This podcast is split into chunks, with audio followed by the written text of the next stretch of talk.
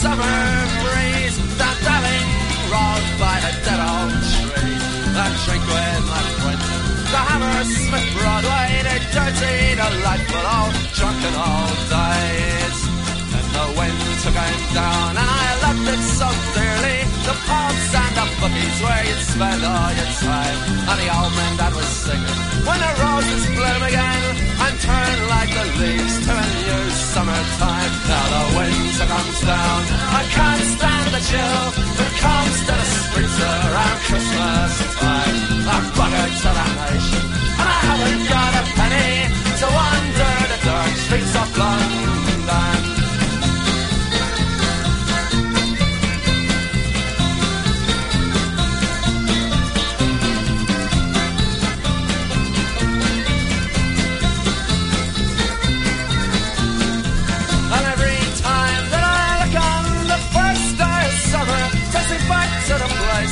Gave ECT and the drugged up psychos with death in their eyes. And all of this really means nothing to me. And now the winter comes down, I can't stand the chill that comes to the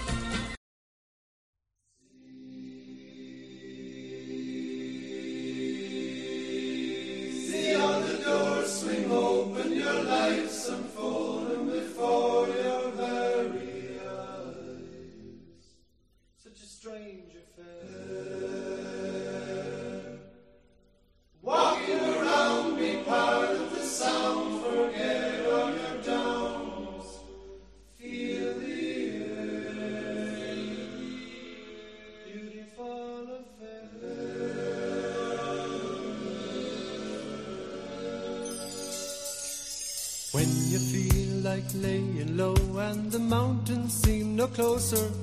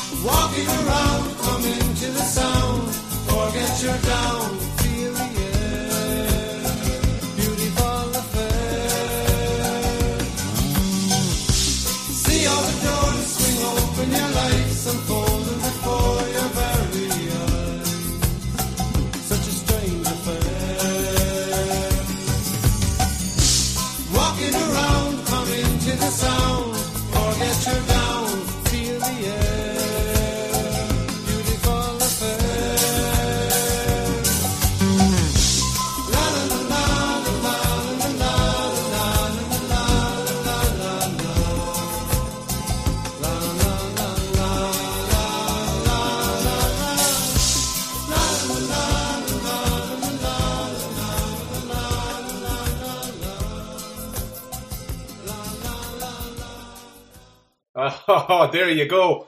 Kenny, that's the way to kick off an Irish radio show. A little bit of Stockton's Wing. How are you doing? Ah, Mark, yeah, that's brilliant. I'm doing great, and uh, and yourself, you keeping well? I am keeping very well. Yeah, I think uh, there's uh, there's some euphoria in uh, in the town of Toronto after that big uh, after that big win last night. Um, uh, a comeback uh, for the ages. The Toronto Maple Leafs three 0 down with three and a half minutes to go. Kenny, they pull their goalie out and away we go. Three goals, bang, bang, bang, and then we win in overtime. The town has gone nuts. Uh, brilliant, great to see. Um, I was telling you that I had arrived into a little establishment local to me because we were travelling back from uh, a little day out, and uh, got in there in time to uh, to see those last amazing four minutes and then the overtime. And I haven't seen that kind of excitement around in a long time, especially through uh, or with COVID, and, and it's been blocked out. But uh, I have to say now, um, I was a bit surprised. There was a lot of high fiving going on uh, after the goals. and I don't think they were all family related members or anything like that. So Oh yeah, couldn't couldn't help themselves. Couldn't help couldn't themselves. help themselves, but there was fellas jumping up on chairs and oh, glasses were knocked over in celebration. It was uh, it was pretty incredible now to see. Ah, very, very good. Well, listen, uh, good morning, everyone. Welcome to uh, Ceol Agus Craic here, mixlr.com forward slash Ceol Agus Craic. You're very welcome. I see all the listeners are starting to pile in here, Kenny. And uh, I've got a great show lined up. Uh, normally, we would defer our guests to later on in the show, but uh, pretty quick into the uh, show here at 3.15, uh, the CEO of uh, the Connacht GAA Council, John Prenty, uh, met John a couple of times. Uh, he probably doesn't remember me though, Ken. I wouldn't be that memorable, but uh, he's um, he's a big wheel there. Uh, very involved, of course, with Connacht GAA, and uh, he can tell us a little bit about the uh, the Centre of Excellence there and how that's all going. And um, a couple of other guests. We've got the local duo of Paul and Trish Noonan. Um, so looking forward to chatting to them. They were as difficult to get on the show as Shane Lowry, I have to say. They were very challenging, Ken. But uh, we got them on anyway. They're good to go. And then a young fella from Mark. what's that? persistence, Persist, persistence. That's it. That's it. That's what it's all about. Yeah. And uh, there's a young fella from Portlaoise. Uh, he lives in Dublin now. Uh, his name is Chris Conroy. He's going to join us as well. Um, uh, but for our listeners now who don't know much about this fella, what you need to do is you need to go to YouTube and uh, put in Chris Conroy and dive um, and listen to that song. It's a fantastic uh, piece of music. Anyway, he's going to join us for a bit of crack and a bit of a chat, kind of along the same lines, Ken, that we've uh, we've we've been trying to get some some great up and coming talent in Ireland coming on the show. So Chris will join us anyway, and we'll see what he's all about. Great, looking forward to that, Mark. Yeah, I listened to his track there uh, when you had sent it to me, and it's uh, it's great, really good. Yeah. Brilliant. Nice Yeah. emerging talent out of the country. Brilliant. Well, now um, to get to watch, uh, you were off, I think, doing kind of daily travels with uh, with the family this week, and I hope you had a bit of fun doing that. Um, uh, but uh, you didn't get to see too much of the golf yesterday, did you? Our our boys kind of sputtered a little bit. Uh, McIlroy had it going there very nicely on the back nine. He had it to three under, and then he had a triple bogey. But he's in the hunt. He's one under. seven off the lead, and um, Lowry fell back quite badly. He had it to four under at one stage, and he's back at even par now. So, anyway, they'll be getting out early anyway over in, in San Francisco, Kenny. Yeah, it's uh, it's good. I caught a little bit just because it is in San Francisco. The little bit of the, the lads coming in late. Um, of course, it's still the, the golf is still on late at night, so it's uh, it's been good to catch a little bit of it and very little. But I was, of course, following it on, on the phone as we're out and about and just keeping track of it. Yeah, and uh, G-Mac uh, I, I is not going to make the weekend, obviously at plus six, so Yeah, he, he misses the cut. But we have uh, plenty of interest in it, and, and we better talk. You know, we you've, you've mentioned my pool guys uh, uh, of late, and me me not doing so well in the golf pool that we're in. But uh, the lad I picked this week now is uh, is doing quite well. He's tied for second, Mark. So Yeah, I just want to make that clear that I'm I'm not just a complete dud altogether. You know. yeah. He has. Uh, I watched a bit of him yesterday. Um, he's uh, Daniel Berger is his name. Anyway, he, as David Feherty says, he has a swing like an octopus falling out of a tree. He's not great now. I can't see him uh, being in the mix, Kenny. So that that good luck. Good luck to you with that one. Uh, thank you very much. That's it. That's a real nice way of explaining the swing. Uh, deadly. All right, what else is going on in the in the world of sport, Kenny? Um, Oh gosh, lots going on, isn't there? Um, although there's uh, pretty massive news now out of um, out of Ireland, Mark, and uh, your county yeah, is uh, is probably one of the top on the list there. Uh, Kildare, Offaly, and Laois yeah, are in uh, lockdown mode now. they are. No sport, soccer, GAA, camogie, nothing. It's all uh, on lockdown, and the jokes now are flying already. And uh, it's a it's a tough situation, though. In in all seriousness, um, with uh, with the uh, cases of COVID, it's it's not going away, folks. So, No, no, it's Um, not. Um, but uh, you know, some people might say it's a good thing that the, those three counties are locked out. Maybe you know. Yeah, I think uh, there are a lot that people might that might uh, subscribe to that. Now, we'd be kind of happy if if the and Kildare border was closed completely. It's not a it's not a county that we'd have a lot of fondness for, but um, yeah, we'll we'll have to see that uh, see how that all goes. But um, yeah, it's uh, it's it's significant. They are and they're uh, apparently anyway they are. Um, uh, policing the, uh, the, the the borders into uh, the other counties like Tipperary, Kilkenny, Carlow that are not in that trinity there. So yeah, it's they're taking it very seriously, and it, I think it all I think it all kind of stemmed from a, uh, a an outbreak in a meat factory in in Kildare. Um, so unfortunately, it is what it is. But you're absolutely right. Social media is lit up. There are people posting pictures of you know Newbridge twinned with Wuhan. Um, Shawnee uh, Hart sent me one of them this morning. I had seen that one go yesterday, and the bridge there that that that kind of separates Laois and Carlow. There's like a fake explosion on it. That Carlow have decided to cut ties there. That's uh, it's it's very very funny. Um, trying to make humor out of a very serious situation, I suppose. Yeah. Uh, indeed, indeed, yeah. So, um, you know, we better uh, play a little bit of music if we're going to have John on here. Yeah, in a couple of yeah. Mark. I'll go, I'll go with a bit of music here, and uh, we'll uh, we'll wait for John Prenty to join us. And uh, here's um here's a uh, why don't we do this, Kenny? Why don't I play a little bit of a, Mike Denver tune here, uh, a bit of Galway Girl.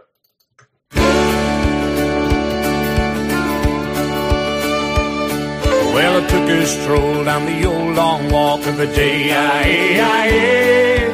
I met a little girl and we stopped to talk of a fine soft day. And I asked you, friend, what would you do? If her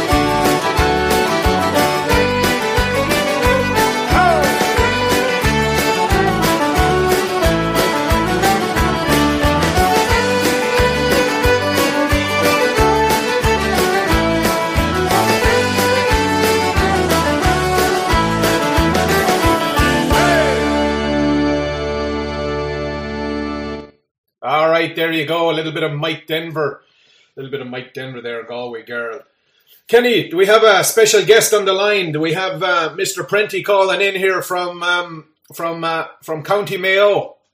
We certainly do, Mark. Very good morning, John, and you're very welcome to Ceol Agus Craic. Thanks very much. Good morning, John. How are you? We Mark here, Ed. Uh, tearing away here, yeah, tearing away. Great to hear your voice. You're a busy man these days, I'm sure. It's busy enough this weather, yeah. We're working away in our centre of excellence, and as I was saying there we got a championship match in the club in a couple of hours' time, so Good. busy, busy weekend. Good man yourself. Uh, now, is that centre of excellence your your pride and joy at this stage? It is. It's taken up a lot of our time, and yeah, Yeah, yeah.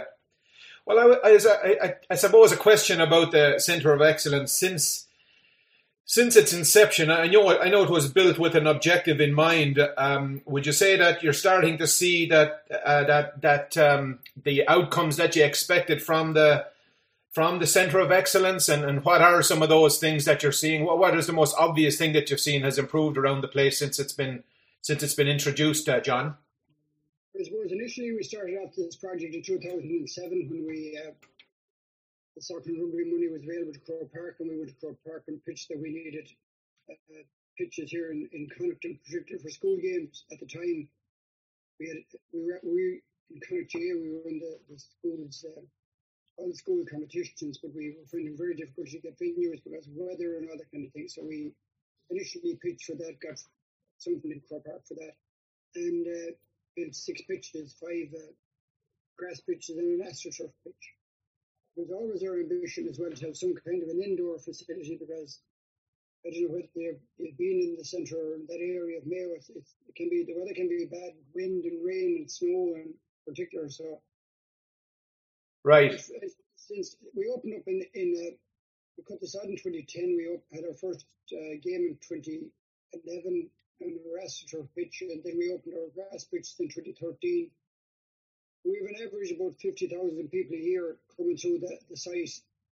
Wow. Normal events like matches and coaching sessions and referees training and all the usual GAA events that go on.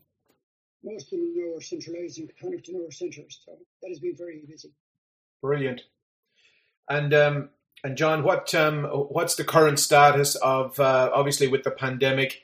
Um, I'm sure it's uh, it's on high alert. I mean, uh, you- you're we were talking before you came on about about the extreme measures that they've taken down in the, the Trinity of counties down in Leinster. There, uh, I'm sure that's put everybody on high alert. They've cancelled all games there in uh, Laois, Kildare, and Offaly. But um, how would you characterise how things are going for you there?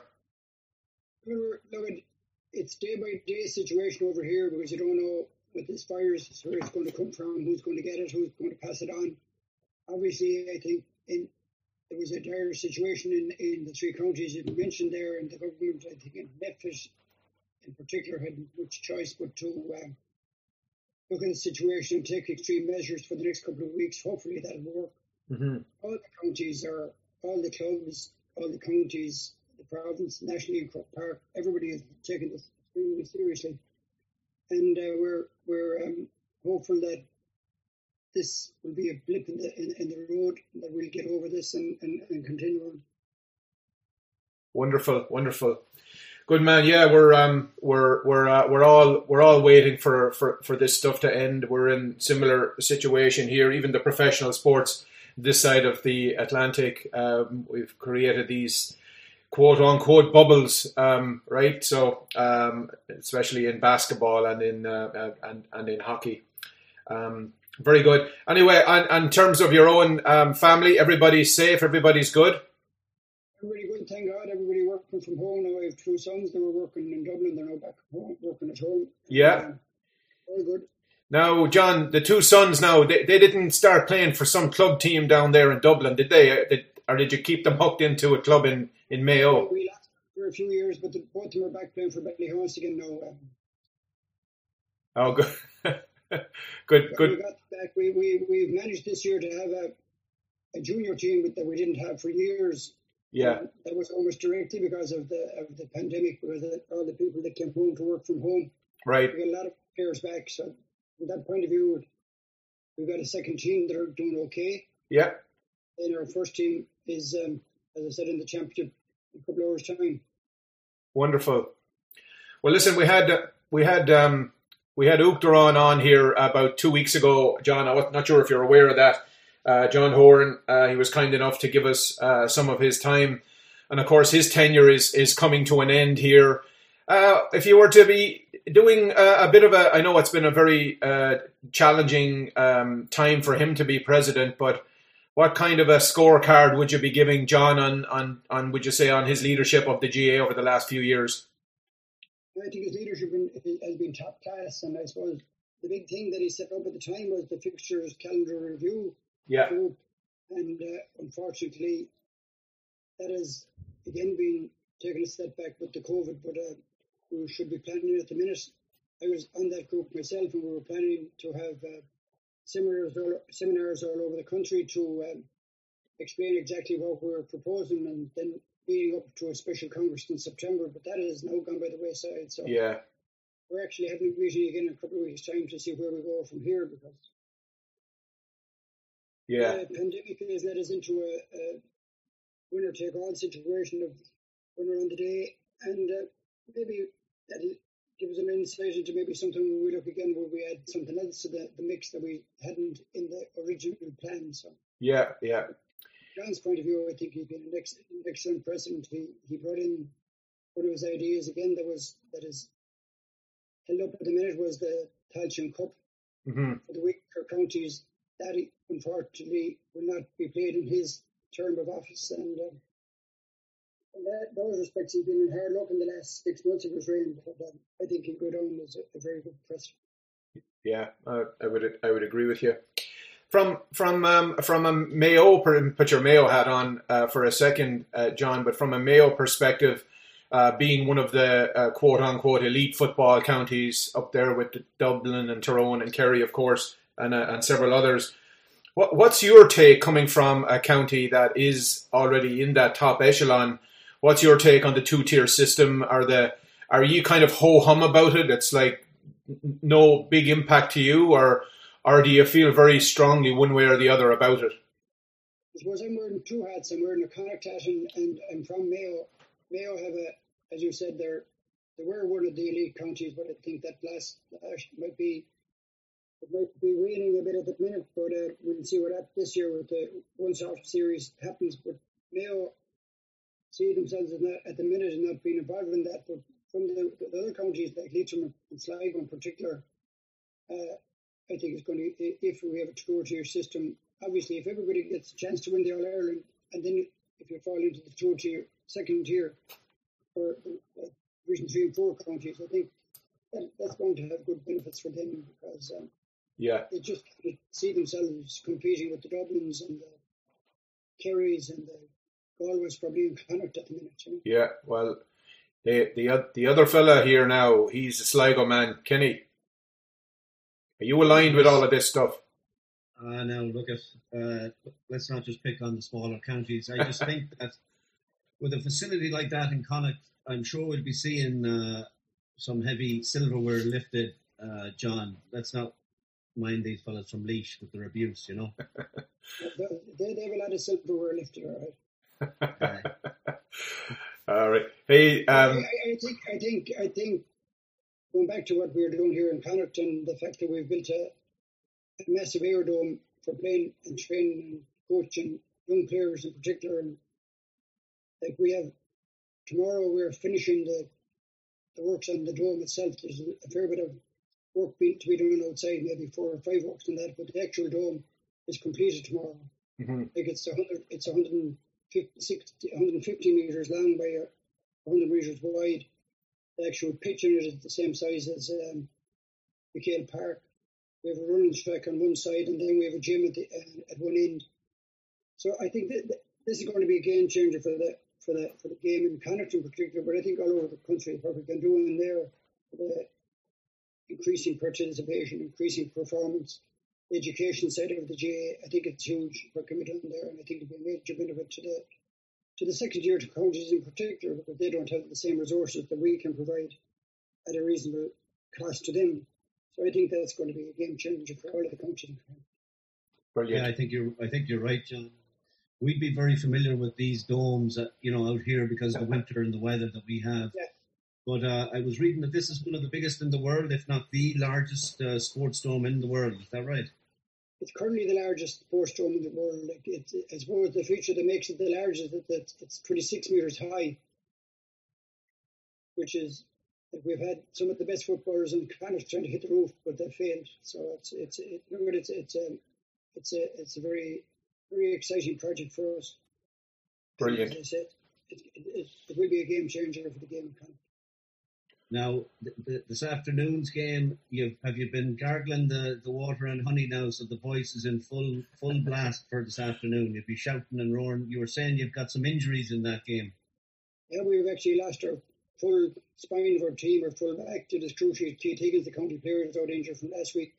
Our centre forward got injured last week, and our full forward hurt his knees, so they're all gone. So we'll give an opportunity. We're, we're a young panel. We, the team we're playing a young panel. We beat them last year. Again, we didn't have Keith Higgins in that game, but when we see we, it's the a do or die game for us. And Road won in the championship last week. We lost. Game we should have won. If we lose today, we're out in the story. Night. Wow. Well, John, you're you're very good for doing this. I know that you're on a bit of a tight timeline, and that's why we moved you up the roster here. And um, uh, we very much appreciate you coming on here to give us an update, and um, uh, much appreciated. And stay safe. Um, I have a Mayo tune lined up here for you, but it comes with a question, and um, it's about a town called Bahola, and you have to tell me really how many pubs are in Bahola now.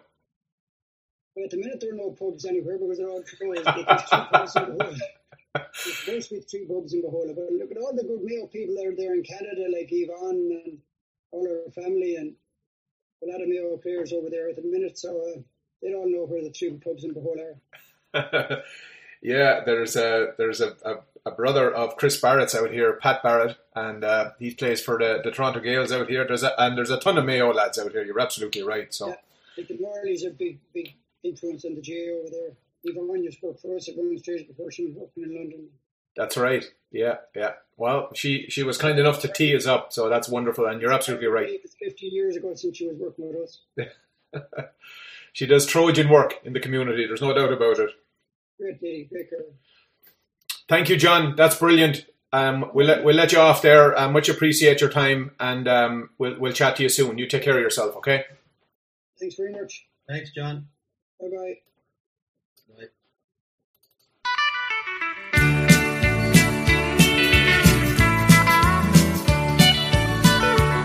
I said farewell to London and I crossed the Irish Sea. I travelled down from Dublin with the good old CIE to the Midlands and Roscommon with Mayo on my mind. I dreamed of lovely Mary, the girl I left behind. There's three pubs in Bahola, as everybody knows. McDonald's, Clark's and Roaches, where the crack like honey flows. And lovely Mary's here with me, I never more will roam. Mayo, oh, how I love you, Bahola, my dear home. Three years ago I left it on a lonely winter's night. In the village of Bohola, the moon was shining bright. Two lonely hearts were broken, and the tears that fell like rain. Now here I am in Mayo, Bohola once again. There's three pubs in Bohola, as everybody knows. McDonald's McDonough's, Clark's and Roaches, where the crack like honey flows. And lovely Mary's here with me, I never more will roam. May oh how I love you, behold I'm my dear home.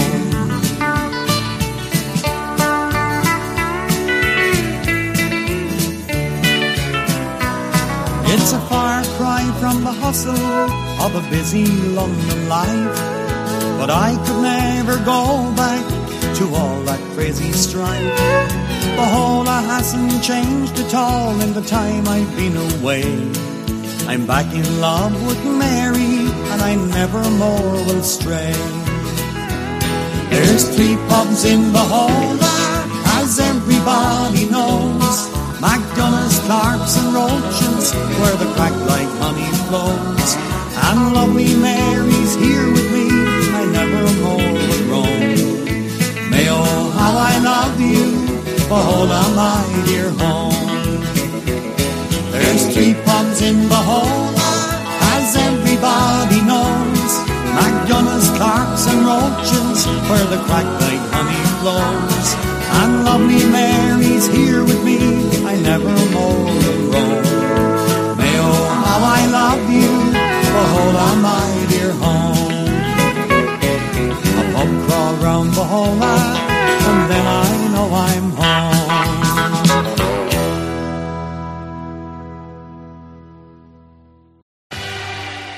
When you think of Irish tradition, what comes to mind?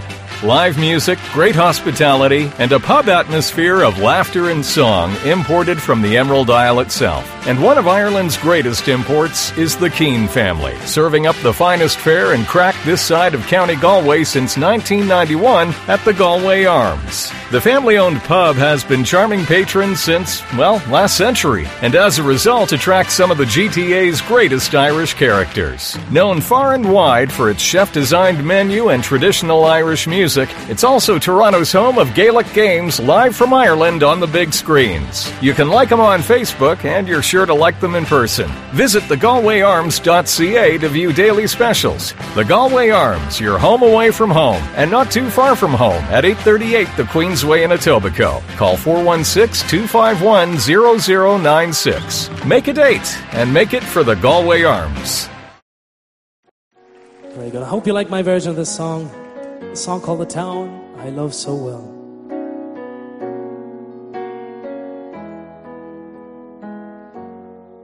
In my memory, I will always see the town that I have loved so well, where our school played ball by the old guest yard wall, and we laughed through the smoke and the smell.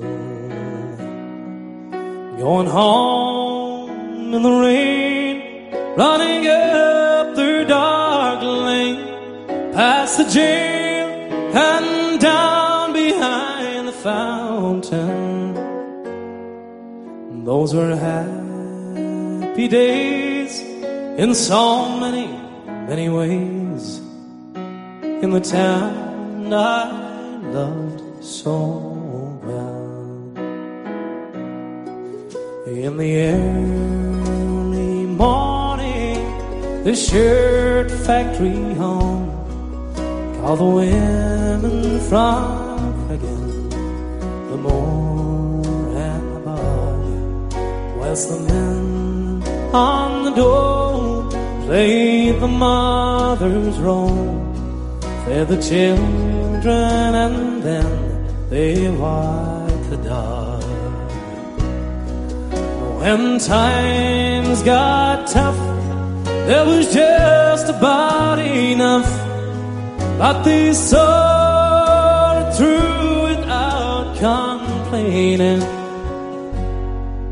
For deep inside was a burning pride for the town I loved so well.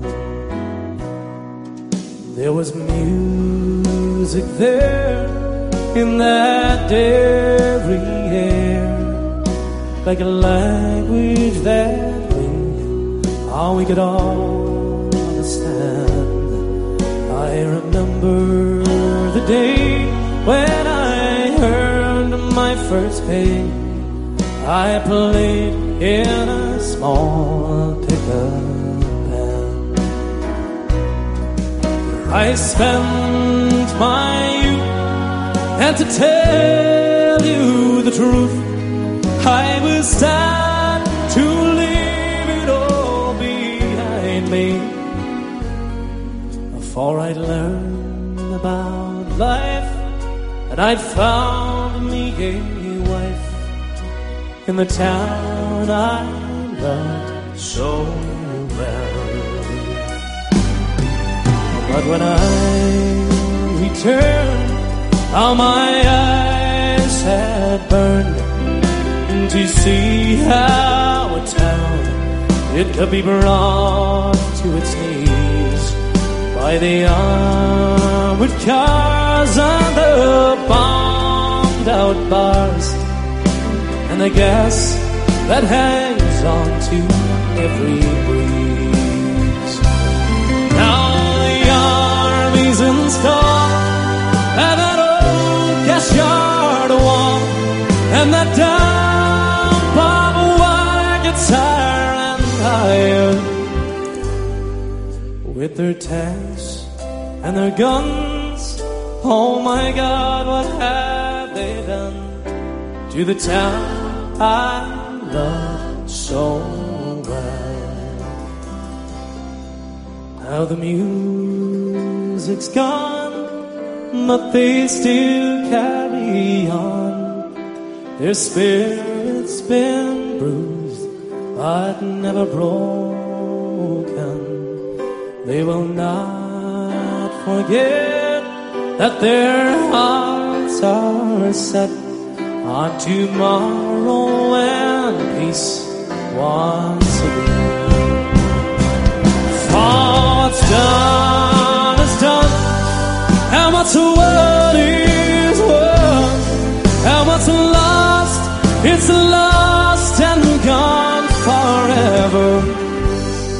And I can only pray for a bright, brand new day in the town I love so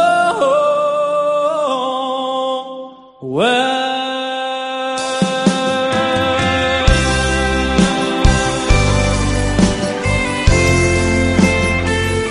In the town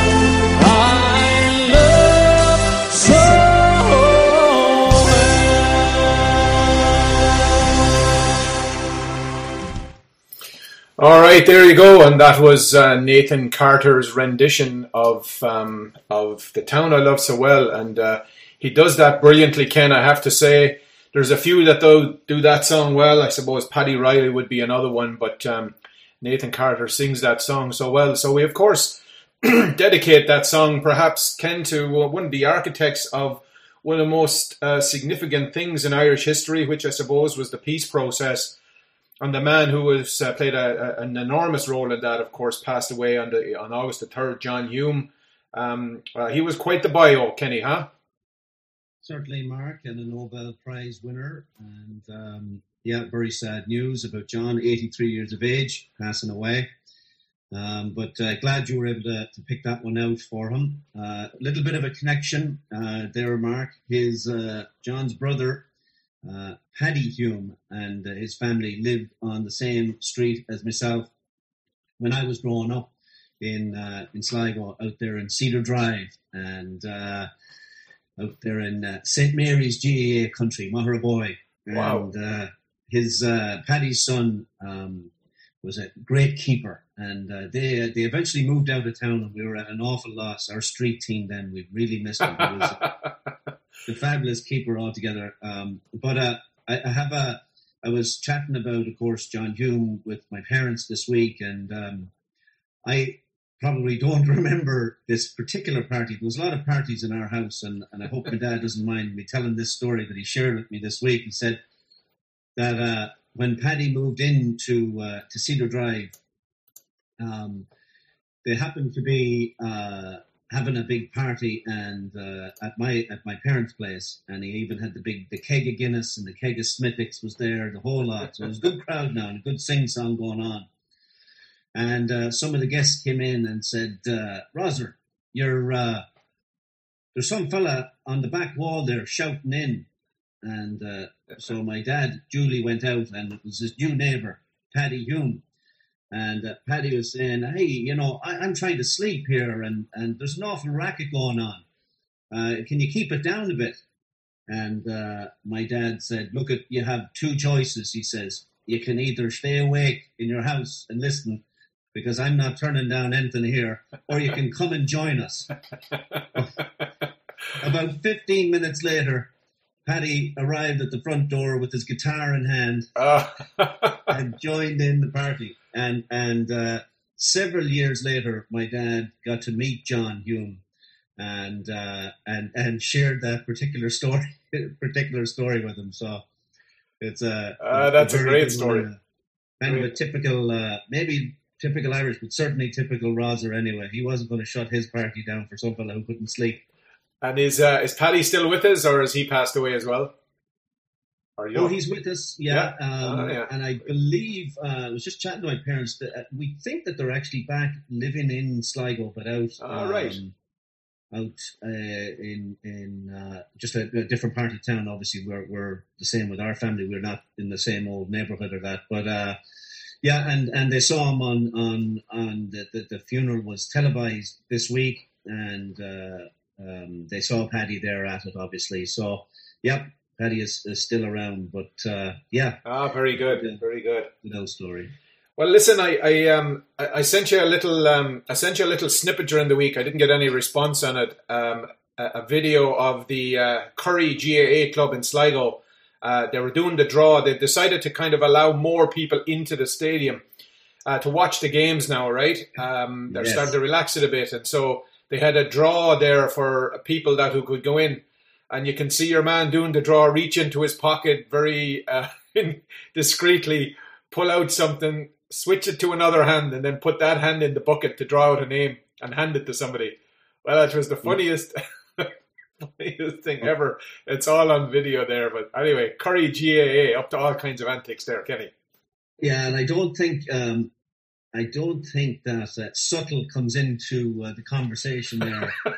uh, I'd say it begins with an S, all right, snaky maybe. Uh, yeah, yeah.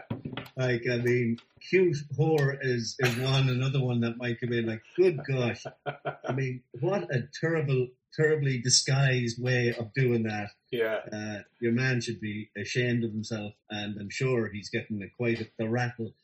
Uh, Oh yeah, From, yeah. I- from everybody. Yeah, it's up there on YouTube. I, I giggled and I've, I've shared it, and it's been shared many times with me since. So, well, you couldn't be up to them fellas in Kerry, I tell you. I think that most, I think we've been out of pubs way too long. I think we miss our social. So people are starting to do all kinds of dreadful things uh, because we don't know what to do with ourselves now. We, we, we, we, we uh, we're, we're not great until we get our social lives back together again. So maybe that's, we'll write it off to that, right?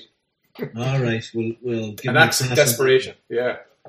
Hey, um. Hey, uh, go ahead. I was just going to say there. Uh, I'm sure you've caught up on this, but um, the, uh, the the county and Leinster All Ireland hurling champions Ballyhale Shamrocks uh, fell to a big defeat last night.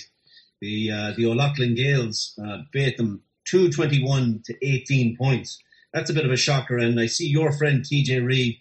I saw photographs of him with just the hands on the head, and uh, not Yeah. a good not a good sign, Mark. No, no, it's not. But sure, weren't we talking last week about they got they got run fairly close there as well last week? So the quality of club hurling in Kilkenny is absolutely incredible. There's, I mean, it's uh, it's no surprise at all. But sure, they'll bounce back anyway. They'll bounce back.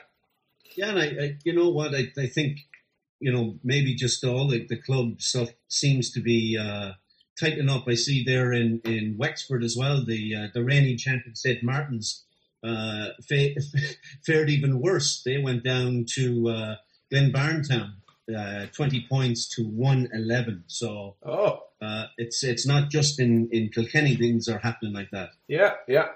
Glynn Barntown. Now, I um, I played hurling against them once when I was a chap in a, an under seventeen game. We went down there for a challenge game.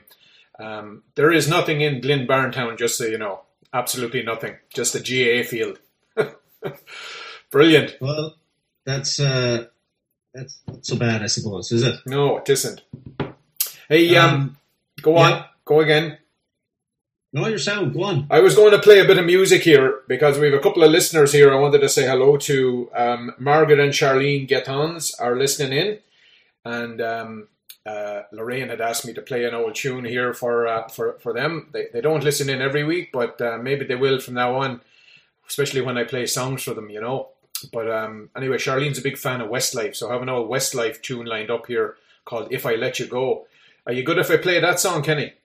Oh yeah, good uh, Sligo connection, of course, with the Westlife lads. So Yeah, yeah. There you go. why Right. not? There, there, there's a mural of them in Sligo. I, I don't know. Is there? Park. I probably didn't drive you around by it now. No, no, you were busy be bringing bringing me to that other place where we were lucky to get out alive. What was that called? Yeah. Go on. All right, we'll play this one. Hang on.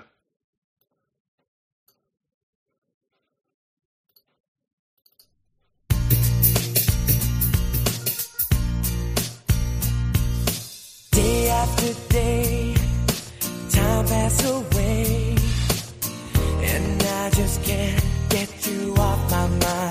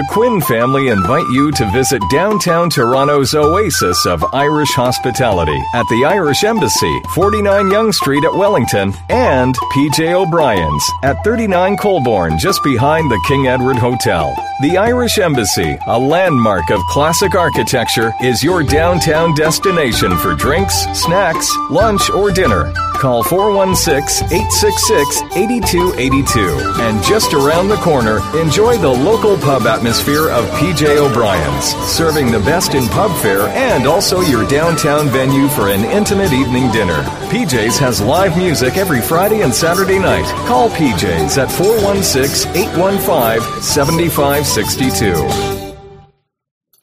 Yeah, there you go. Any word from um, any word from um, uh, from the Quinns, Kenny? Have you talked to them this week?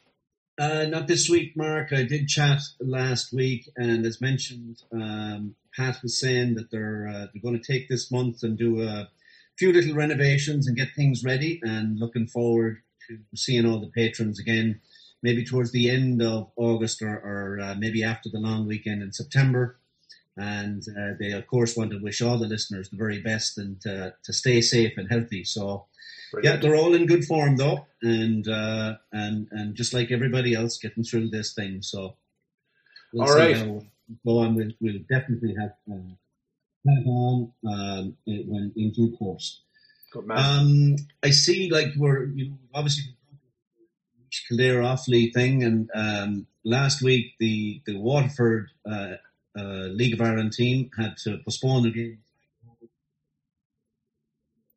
but that uh, ended up in a okay. Um, so that game was postponed, but a couple of games that uh, that are going on. Uh, yesterday, Bohs beat Dundalk two one, and St Pat's beat Finn Harps two 0 and there is a game going on right now. Waterford and Cork City, they're nil nil, and of uh, extra time right now. Uh, a little bit later on, Sligo take Shelbourne and Derry take on Shamrock Rovers. And speaking of Derry, uh, and John Hume there, he was uh, chairman of Derry Football Club too um, for for some time. So uh, they uh, they participated in the uh, the funeral as well, kind of helping out, lining the route. Obviously, there was restrictions on how many people could attend the funeral, but the uh, the people of Derry came out and clapped along um, the route of uh, of the hearse. And uh, another story that I had heard um, about John was that they wanted to uh, to give him kind of a prime spot in the cemetery. Um, and had suggested that you know for people if they ever wanted to come and visit his grave that he'd he'd uh, he'd have a, a special place and uh, in, in true uh, fashion of, of, of John Hume he said no I will just take the next available plot. So uh, there you go. Right to the end Mark. He was uh, he was quite the man. He was, yeah, he was, and um, he, uh, yeah, we, be sa- sadly missed. And um, I'd say he was a very interesting man. Now, I, I, I mean, uh, you don't often have an opportunity to ever be around somebody like that, but I would imagine for those that were around him. I mean, you talk about the fact that um, your dad met him once. Um, and sounds like uh, his brother was a bit of bit of crack, right? But he, he just seems like he would have been just an, an out and out gentleman. And uh, I, I I also don't think that you get a reputation like his unless you are like that. It, the word travels fast when you're uh, you know when you're not quote a gobshite, right, Kenny? So he's uh, he's he certainly he certainly was very well respected, um, you know, by politicians all around the world as you know as you know evidenced by the um, the condolences and where they came from. So yeah, Oh gosh, yeah. And there was another lovely story that I had read about a a man and his his young son who who bumped into him um, on the streets of Derry, just walking around, and and you know they of course hello and whatnot, or small talk. And John said to the young fella, "Did you not get cake yet? Did you not get you a cake yet?" And the wee kid says, "No," and he walked him over to the shop and bought a cake, a little cake for the kid. So you know, again, just the sign of the the, the character he was, and I mean that was uh, you know that whole peace process. I mean that was no easy task, but he, he had the ability to bring the sides together and uh, and accomplish something uh, amazing. yeah, absolutely. Well, listen, uh, Yeah. there was. Go ahead. I was just going to say, you know, kind of keeping uh, maybe with the, the sports, we had some big news coming out of uh, of the rugby things, and I know a legend of rugby lined up in the coming weeks to come on the program, it'll be great to chat to him about this. But the uh, the final game of the Six Nations, hard to believe that here we are in August talking about Six Nations games, but um, we've got some October excitement to look forward to, and. Um, uh, October, Ireland will get their chance to play Italy in the uh, the next Six Nations game, Yeah. and then on the thirtieth of October you have Italy versus England, and then a Halloween special. Mark, you'll have Wales versus Scotland and Ireland versus France to see who will take the Six Nations this year. Wow, brilliant. I love it, Kenny. Yeah, can't wait. Um, so I was about to say there that um, a first happened this morning. Um, you give me an awful lot of abuse for playing Joe Dolan a lot. And for the first time ever, you asked me to play a Joe Dolan tune. What is You going know, on? I'm, what You happened? know I'm going to deny that. There's no way that I would have sent. You'd have to prove that now to people that I actually said that I'd, I'd be requesting Joe Dolan. yeah, I think you were cagey enough that you might have done it by voice. Now you wouldn't have put that anywhere anywhere written. But um, so you have you have an old announcement anyway. I think, do you?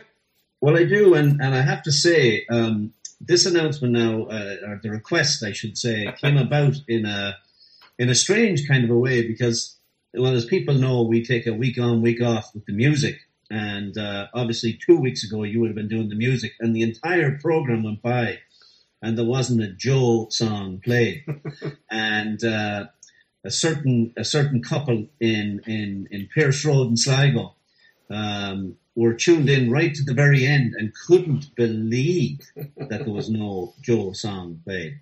So I thought, in honor of yesterday, the 7th of August, their 55th wedding anniversary, who knew my mother could stick along and stand by the man's side for 55 years, Mark? But uh, my parents celebrated their wedding anniversary yesterday, and just a family gathering, obviously. Uh, had a, a nice big uh, dinner and, and a little festivity with um, with up with my sister and my brother and all all the all the so you know all the family around them. So uh, yeah, I just thought maybe uh, a little Joe song. It's you, it's you, it's you. I Well- suppose it was meant to be, right?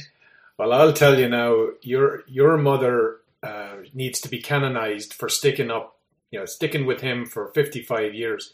That's Oh, a- that's absolutely incredible. She's going straight to heaven. You know that. Oh, for sure, for sure, Yeah. for sure. All right. Well, listen. Um, you asked for it, even though you're denying it, but you did ask for it, and um, I, I have it lined up here. And uh, of course, it is one of my favorite Joe Dolan songs. Uh, one of the many, of course. And uh, here it is, Kenny. It's you. It's you. It's you. And this one goes out to uh, Roz and Marilyn. Happy anniversary. It's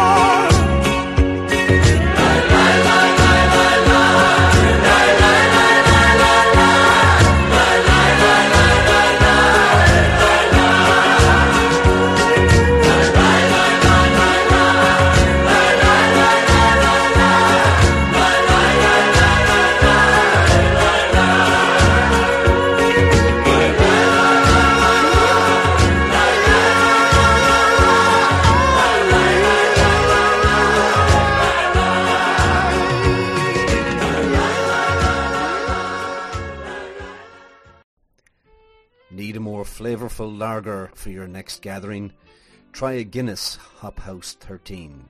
100% Irish grown malted barley meets our famous Guinness yeast for a medium bodied taste and a lingering finish. All the way from the legendary St James Gate Brewery in Dublin. Find it straight from the keg at select pubs or in 500ml cans Canada wide. Just look for the white can. Guinness Hop House 13. More hops, more taste, more character.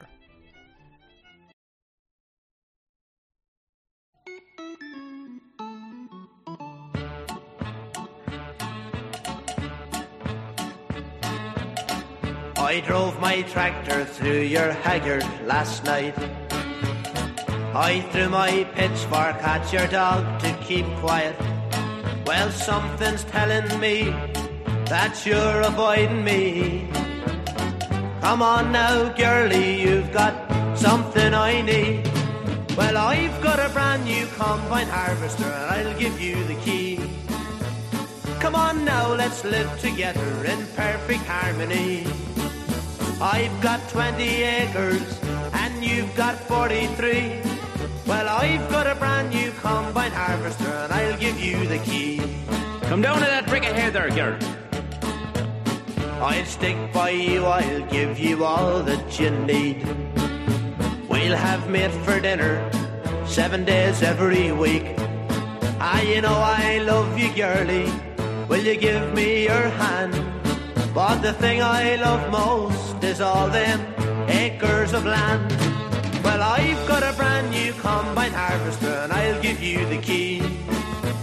Come on now, let's live together in perfect harmony. I've got 20 acres and you've got 43. Well, I've got a brand new combine harvester and I'll give you the key. Quit biting your nails, you old you. For seven long years I've been alone in this place. The old dad died and I was left the estate. If I cleaned it up, would you change your mind? A new thatch of straw, a splash of whitewashing line.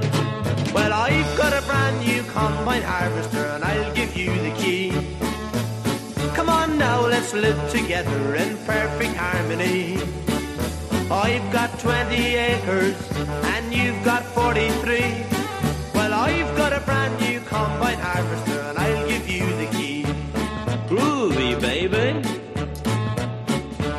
the fine couple at the last Macra dance?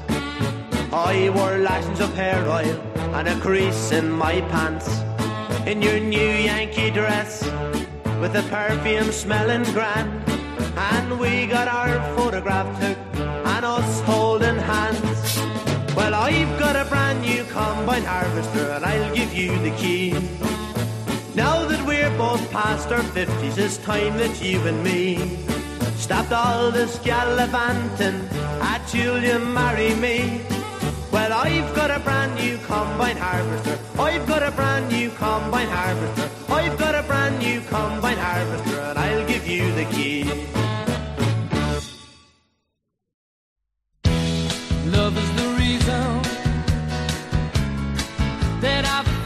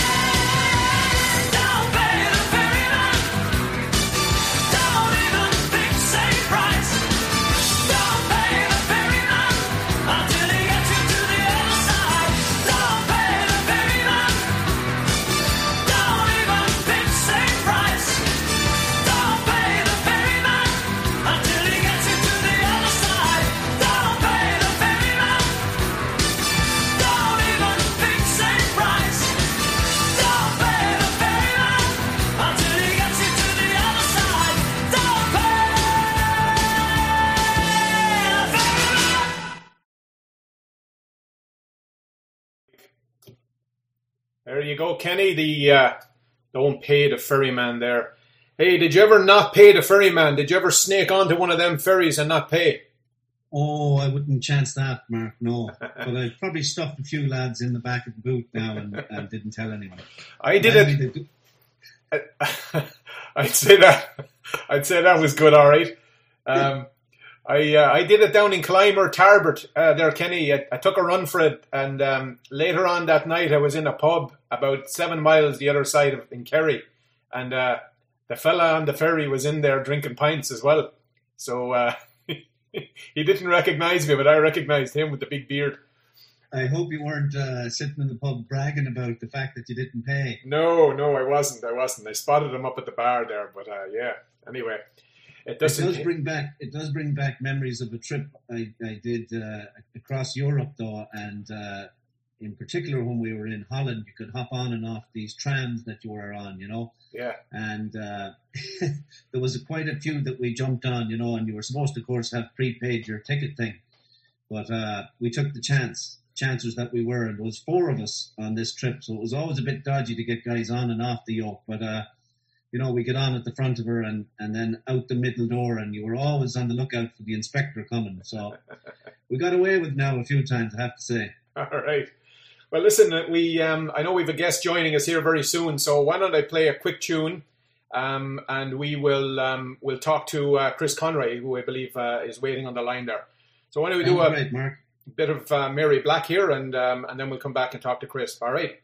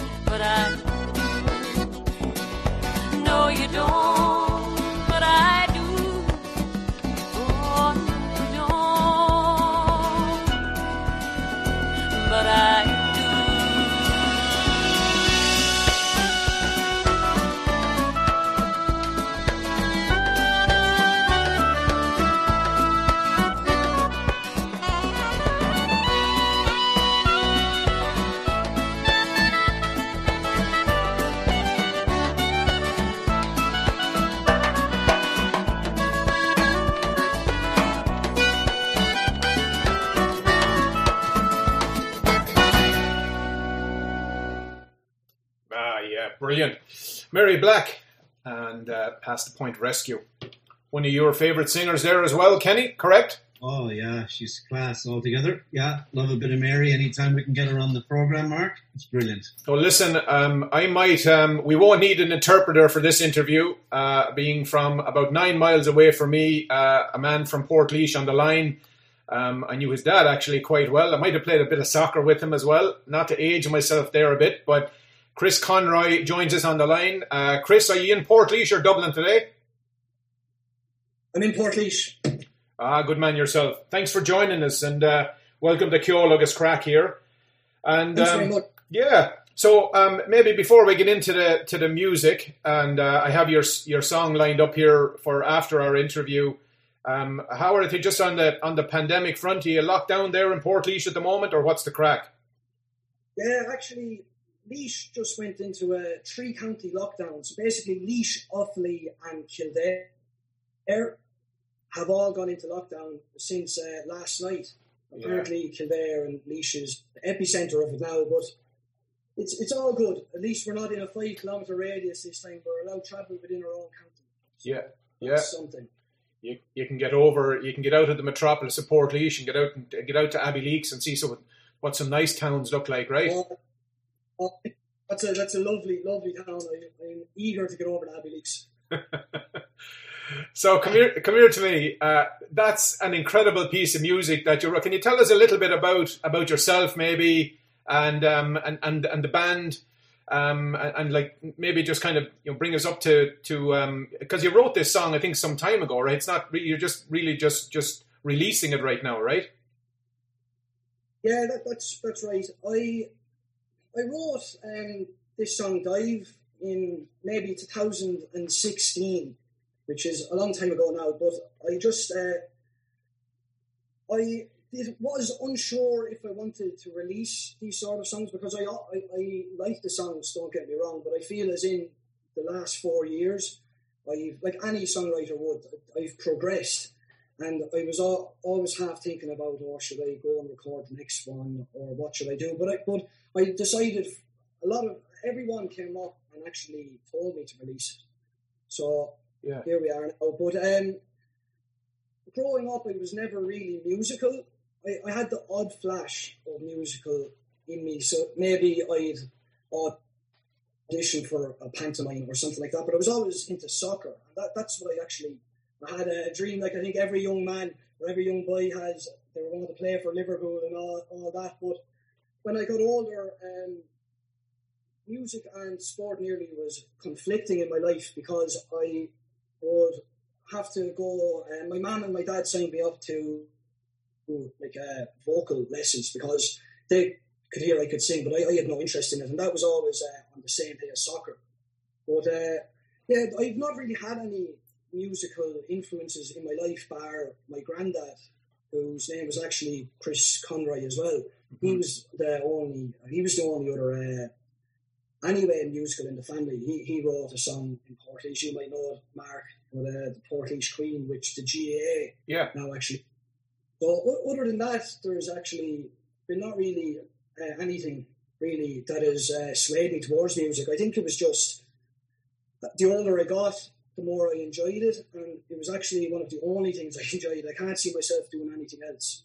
So, so that's really it. And in regards to the music, I I've recorded these a long time. I just said when the pandemic started, it really put things into perspective because I could wait and I could wait, but you never know what's going to happen.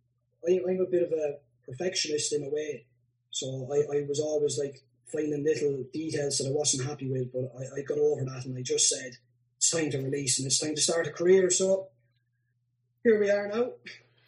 Good man. Well done, Chris. And it's you know it's it's nice to hear that there is one perfectionist coming out of Laois. Anyway, it's always uh, you know I, I've been dealing with this Mark fella for a long time. You know, perfection now. You know, be a stretch. Well, we're, we're very easy going down this side of the country. Uh, very good. Uh, who who were some of your influences, Chris, when you were growing up in the music scene? Was it uh, was it Irish based or or, or was there It singer songwriters from around the world? There was a few different influences. As I said, I wasn't really into music at all, but I remember being at a, a school concert, and there was a, a local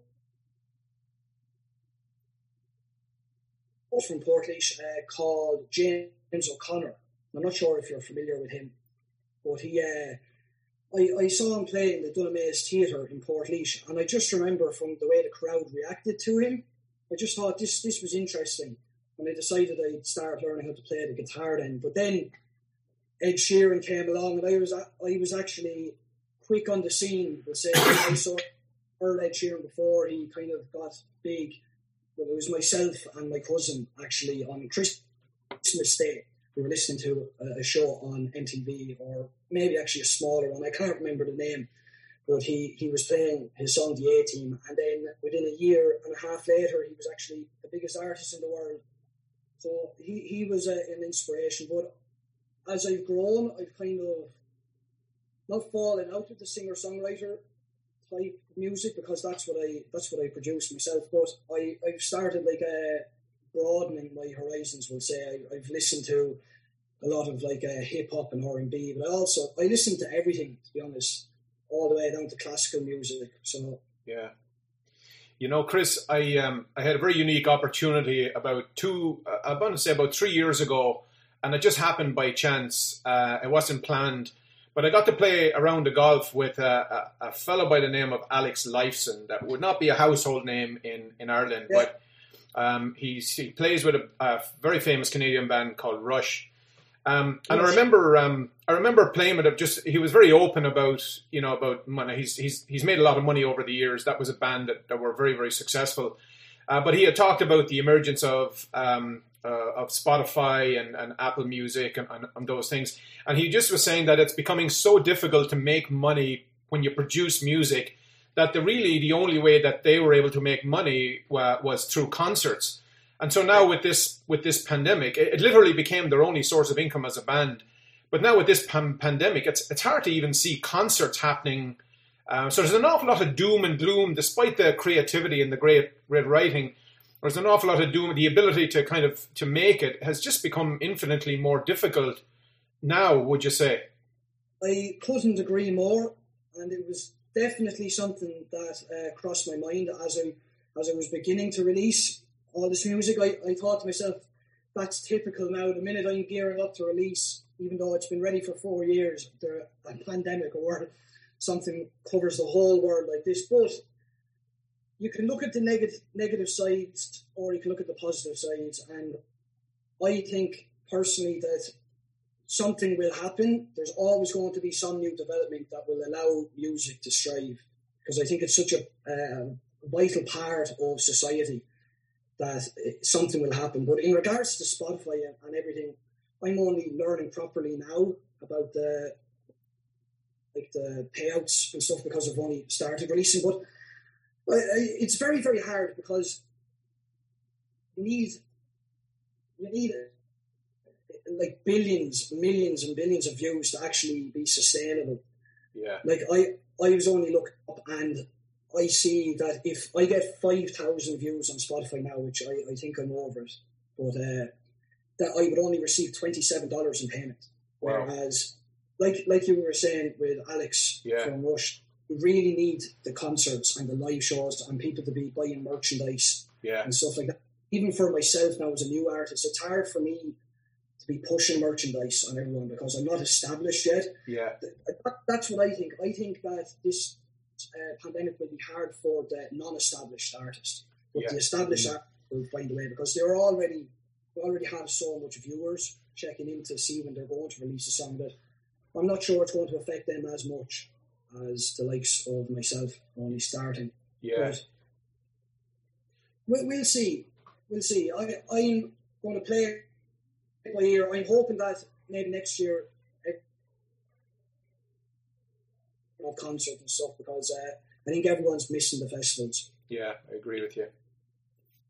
And, and Chris, would you have been playing in and around the town, or in and around, you know, the country uh, Yeah. before the Orman uh, at, at Well, well I, I um, growing up, we'll say from maybe the age of 16 or 17 up until maybe a year or two ago, I, I had been doing pub gigs all around uh, the country and that was great. It was great money into my pocket and I met some interesting people, we'll say, in all the pubs around Ireland. It was, it was an experience and it was great. But I stopped all that because I felt as if there was no progression. It was just the same thing, and I wanted to start playing festivals and uh, arenas. So I've been trying to. Uh, I've just been focused on getting gearing up this release, getting my own music out, and then looking for the festivals and stuff instead of uh, going to a pub and playing to playing to people that are not really interested. You're just background noise. And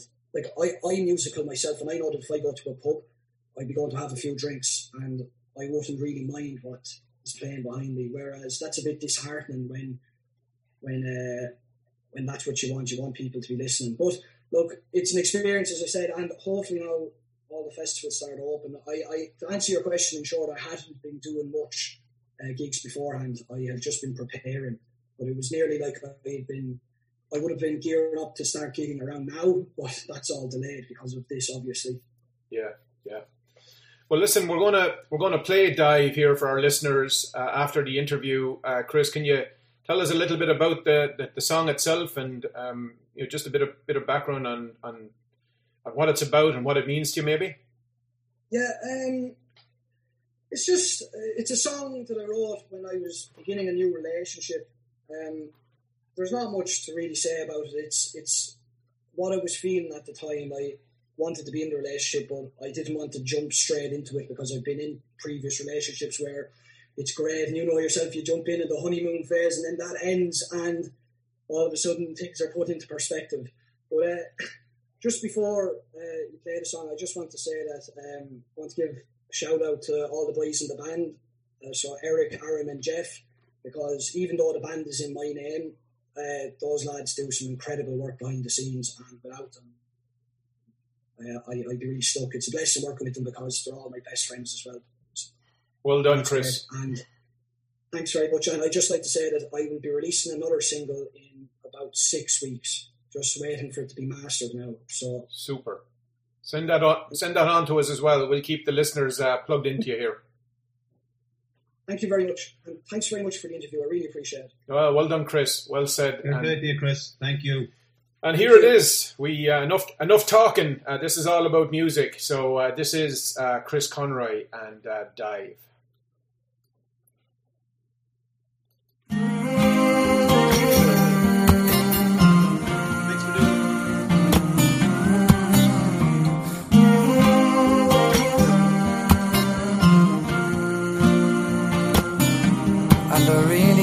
Can't explain it. I'm feeling like I'm lying to further my plans, and I really can't deny it. The way you move your body's got me in a trance. I want you. I want all the things you can do, baby. I want you. I want all the things you do. Don't look so surprised, babe. Cause I know that you notice me noticing you. You make me feel alive. And it's something that I haven't felt for some time. I want you.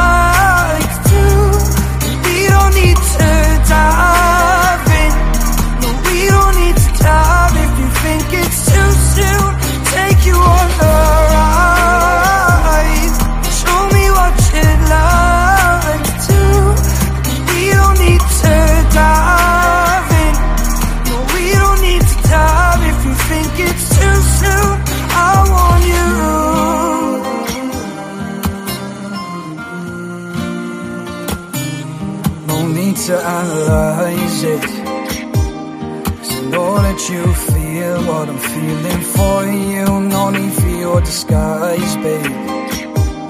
Cause the way that you move, I won't see me disapproving. I want you.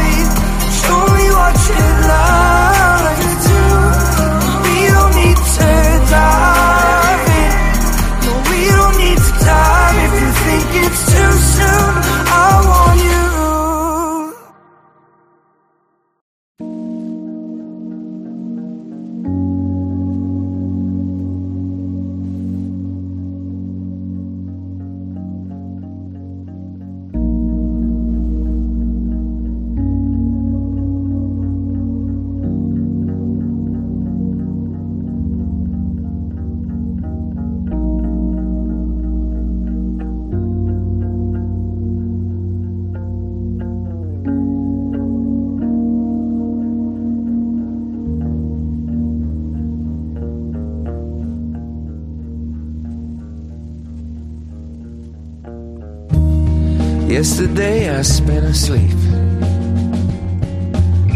Woke up in my clothes in a dirty heap. Spent the night trying to make a deadline. Squeezing complicated lives into a simple headline. I have your face in an old Polaroid. Tidying the children's clothes and toys. You're smiling back at me. I took the photo from the fridge. Can't remember what then we did. Haven't been with a woman, feels like for years. Thought of you the whole time, your salty tears. This shitty world sometimes produces a rose.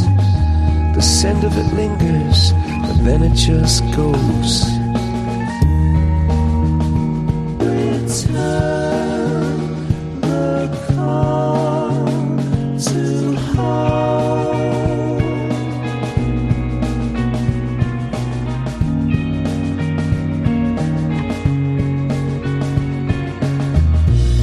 The worst of us are a long drawn out confession.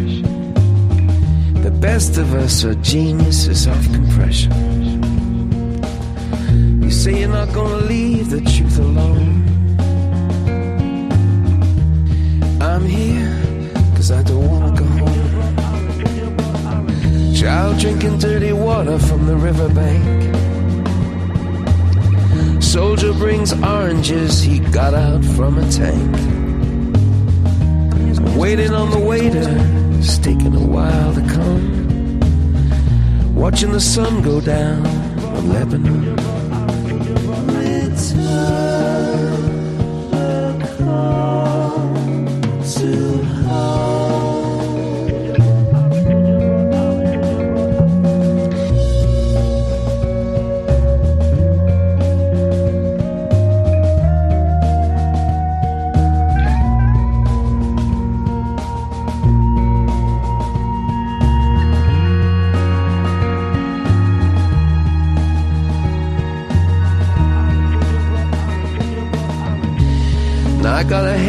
Like a lit cigarette. Unholy clouds reflecting a minaret. You're so high above me, higher than everyone. Where are you in the cedars of Lebanon?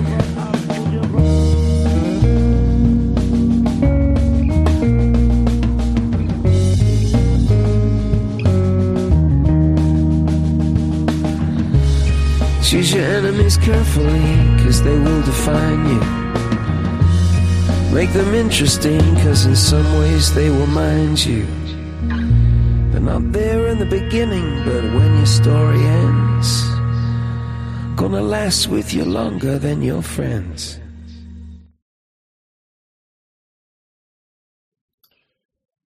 All right, Kenny, there you go. We went from uh, Chris Conroy there to uh, to U2 and uh, Cedars of Lebanon. Uh, great song. Well, hopefully Chris someday will be uh, as big as those boys are. Uh, but I'll tell you, what an incredible song that is, and uh, a wonderful voice he has. He's got a very unique voice, so I wish him the best of luck.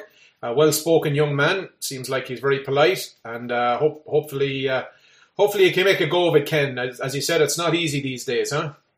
It's certainly not, Mark, and I, you know, hopefully we're filling a, a, a small role in all of this to introduce our listeners to uh, some of the new artists, new music coming out of the country, and it's uh, it's it's amazing the talent that is still the country is still producing, and and folks like Chris, um, it's it's just brilliant, and we just wish them all the very best. We know that lots of people are going through a tough time, but. Uh, their industry is certainly well behind in terms of getting back to uh, to any normality. So Yeah. um, yeah, we wish him the best, and we'll continue to do our wee bit to, to push these uh, these folks out there, and, and hopefully people get a, a chance to download and listen to their music. You know, on that, I, I, I would like to give a shout out, Mark, a, a nice story um, coming out of this whole thing with the pandemic, of course, and we we shifted our dial to um, to Mixlr. And one of our listeners, uh, there was fierce consternation altogether. Um, she couldn't get the show anymore because you know didn't have uh, internet and such. But uh, I'm I'm thrilled to, to tell you that uh, Mary Lynn out there in in Willowdale, her her lovely daughter Geraldine, who's been back and forth, he was able to pick up a little radio that that you can play back USB sticks. So Geraldine tapes her show and then puts it on the USB and and Mammy is able to listen in again uh, to the program, and she's uh, really enjoying all the, the the past shows that she just missed out on. And one of the things she was saying is she's enjoying some of this new music we're playing, and and I want to give a special uh, birthday wish to Mary Lynn, um, who who celebrated a birthday um, yesterday. So. Uh, uh, belated happy birthday, Mary Lynn, and uh, we're delighted to have you back listening to the program. Ah, brilliant! Crea- uh, very creative. It's great to uh, great to see people helping people as well. So it's wonderful, as you say. It is great, indeed. great story coming out of the pandemic. Good man. So um, there's a few things going on, even though, of course, we do have the uh, pandemic. The Goderich Festival is uh, is taking place as it does every year, but not live, of course. And it was on yesterday and again today. So after this program, of course, um, you can join in. They've got uh, they got music all lined up for you, and you can go to. Um, and if you go to Ridge, uh, think is what it is, and you can tune in there this afternoon if you want to get your, your fix of uh, of music. Ken, Um, Kenny, so, your uh, your internet just went dark when you were giving those critical details. So just go again. It just went it went dead for that small critical period. Give give those Okay. coordinates again. Yeah, it's the uh, Goderich Festival uh, that is normally taking place um, at this time, but you can go to Facebook Goderich Celtic, and uh, this afternoon you can catch a bunch of live acts and interviews. So you can do it from the comfort of your home. You don't have to go to Goderich, even though it's a lovely town. Um, and I'm sure they'd love to see you, but uh, with the pandemic on, obviously it's not live uh, in terms of uh, you've been able to go there in person. So uh, check out the Goderich Celtic Festival on Facebook and, and join that in. Um, there's also, Mark, um, uh, an announcement that we wanted to, to give out from um, our friends at the Friends of Sinn Féin, and uh, I just want to uh, make sure I have those details here. Uh, yeah, so they are going to have um, their Friends of Sinn Féin Canada 1981 hunger strike commemoration, and it'll be broadcast also on Facebook, and that's going to take place at 4 p.m. Eastern Standard Time on Sunday, the 16th of August, and you can register for the program on Facebook. So if you go to Friends of Sinn Féin, find them on Facebook there, you can register for the show. It'll include presentations from Sinn Féin President Mary Lou McDonald, TD, and Bik McFarlane, the IRA OC in Long Kesh in 1981, along with reminiscence from 1981 activists and music from some of Irish Canada's favourite performers, including Jimmy Carton and Hugo. So Thanks to uh, to Alan for getting that out to us. Uh, again, that's the uh, Sinn Féin uh, Friends of Sinn Féin Canada 1981 hunger strike on 4 p.m. on Sunday, the 16th of August. Super. All right. Well, we have got some special guests lined up, Mark. Uh, local talent. Um, of course, keep uh, the, the program classy. It's uh, it's Cork talent, of course. So uh, we're uh, you know without having a bit of Cork in us, could we? No, absolutely not. Well, well, I play a bit of music here while we wait for them to join us, and um, on the on the same theme of local talent, probably the greatest local talent that we had. Many of our Irish listeners may not know this, but um, Colin Wilkinson uh, has lived here for many many years, and so um, sure here's a, a Colin Wilkinson uh, tune here to, to bring us over to Paul and Trish, Country Roads. Here we go. Country roads take me home to the place I belong. West Virginia, Mountain Mama, take me home. Country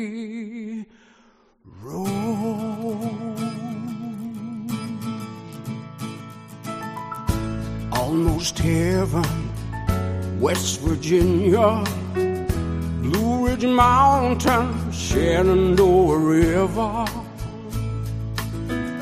Life is old there, older than the trees, younger than the mountains, growing like a breeze. Country roads take me home to the place I belong.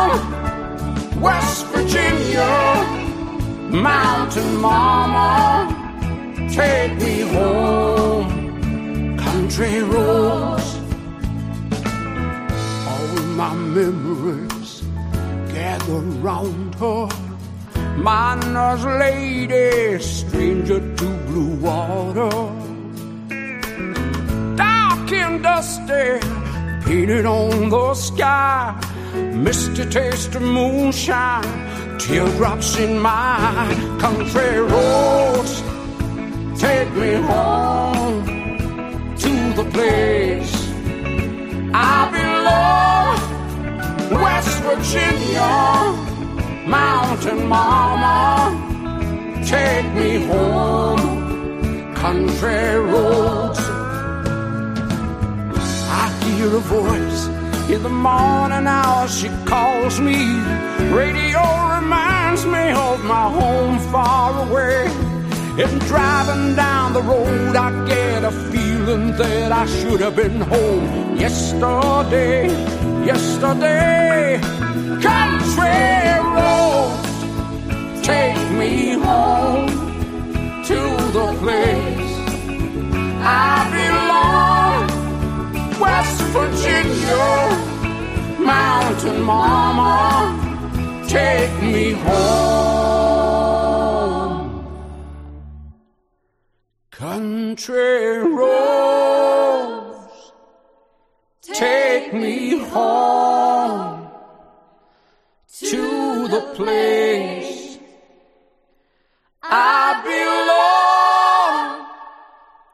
West Virginia, Mountain Mama, take me home. Country roads.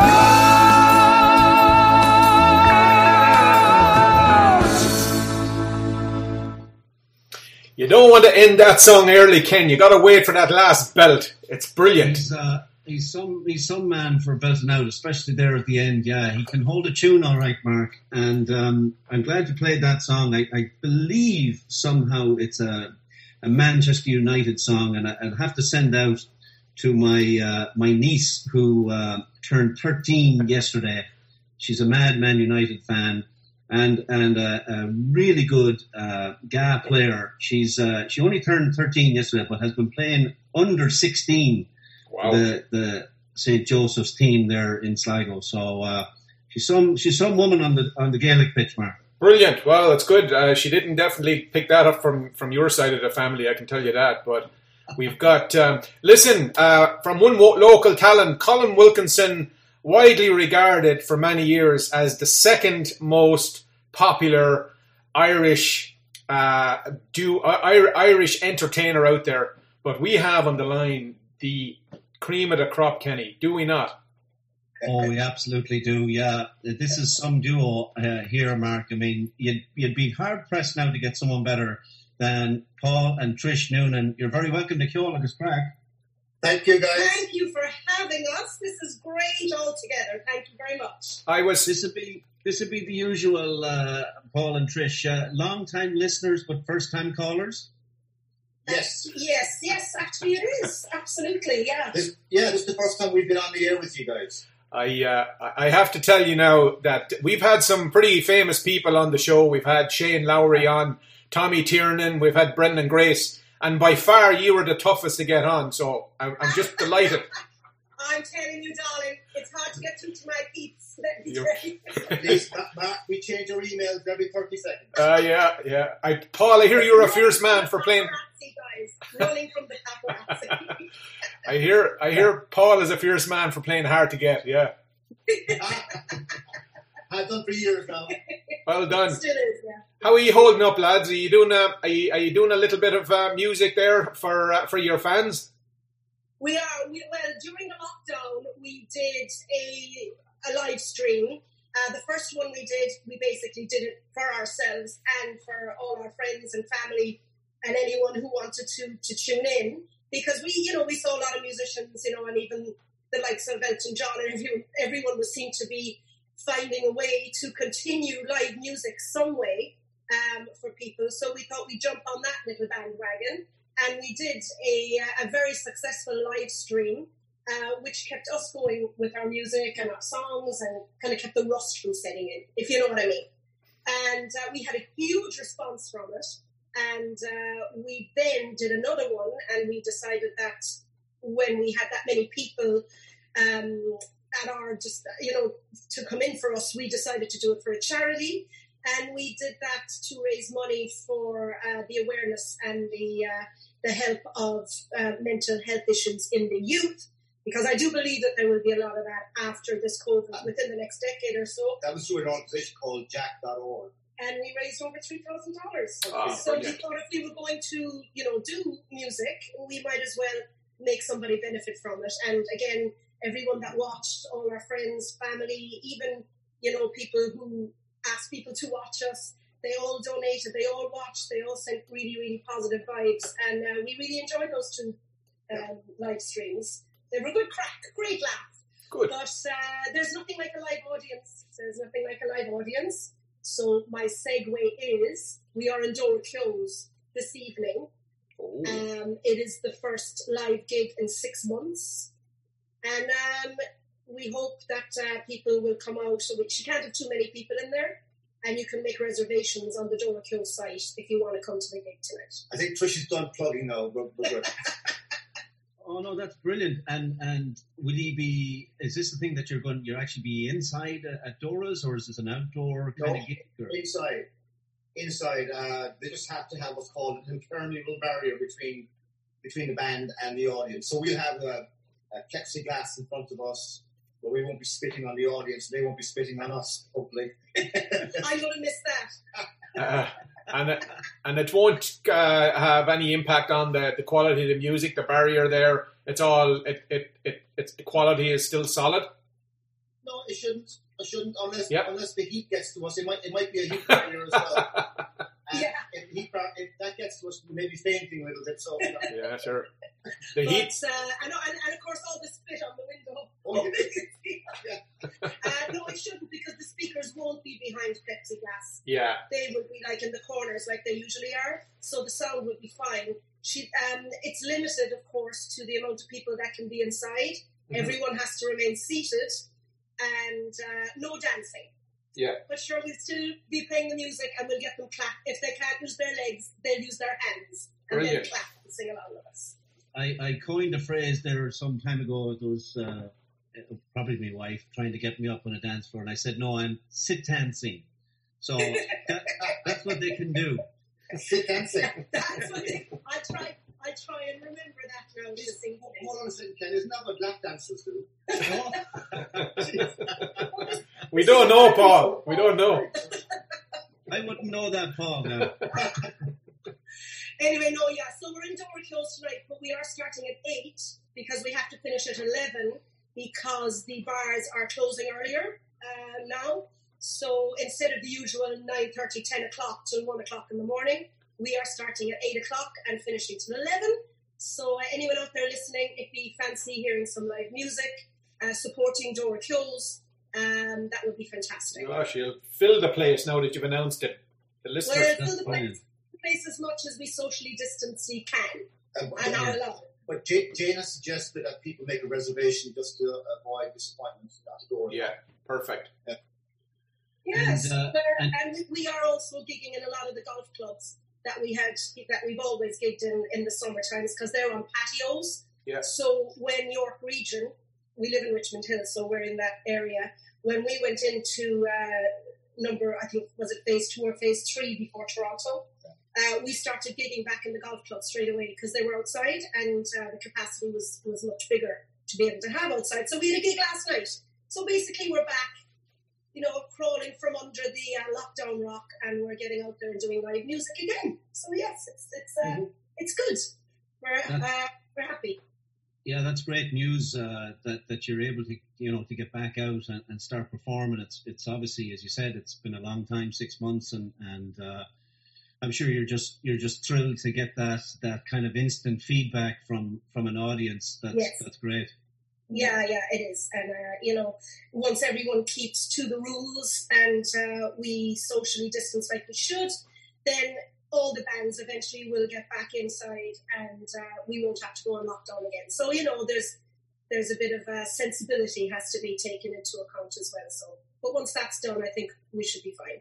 And so for for any upcoming gigs that you have, people can go to your Facebook. What's the what's the story Yeah. website?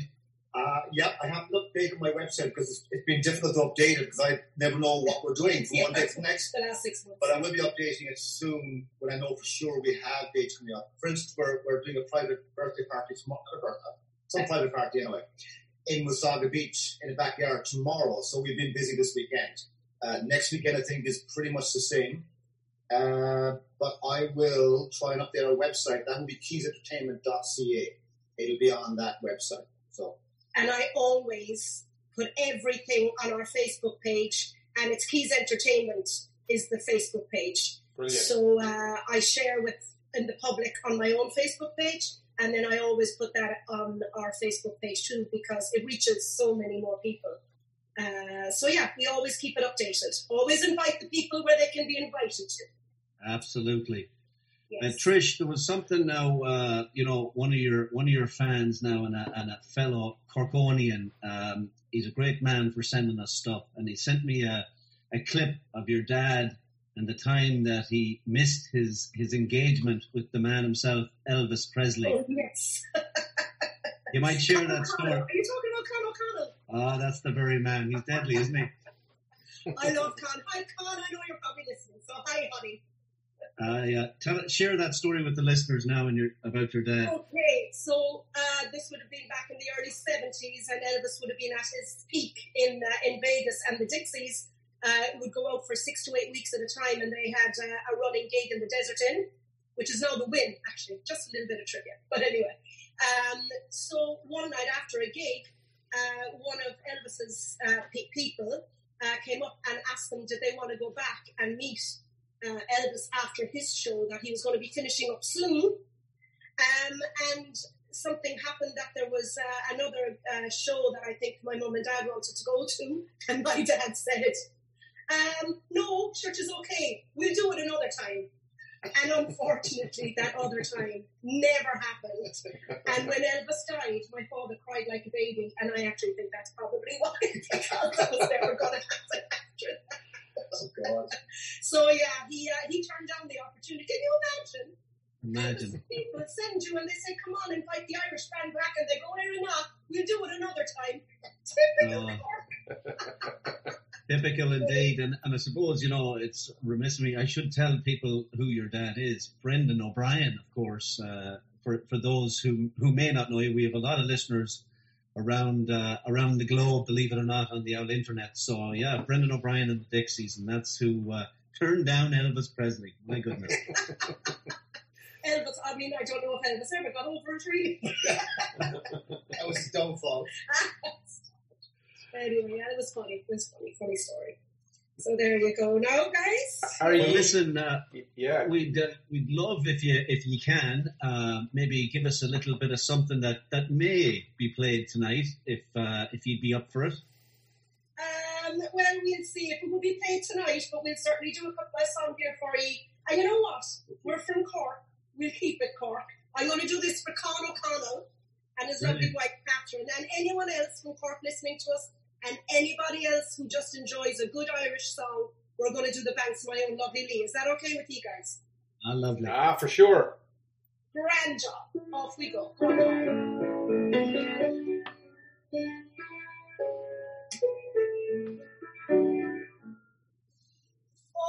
Forward to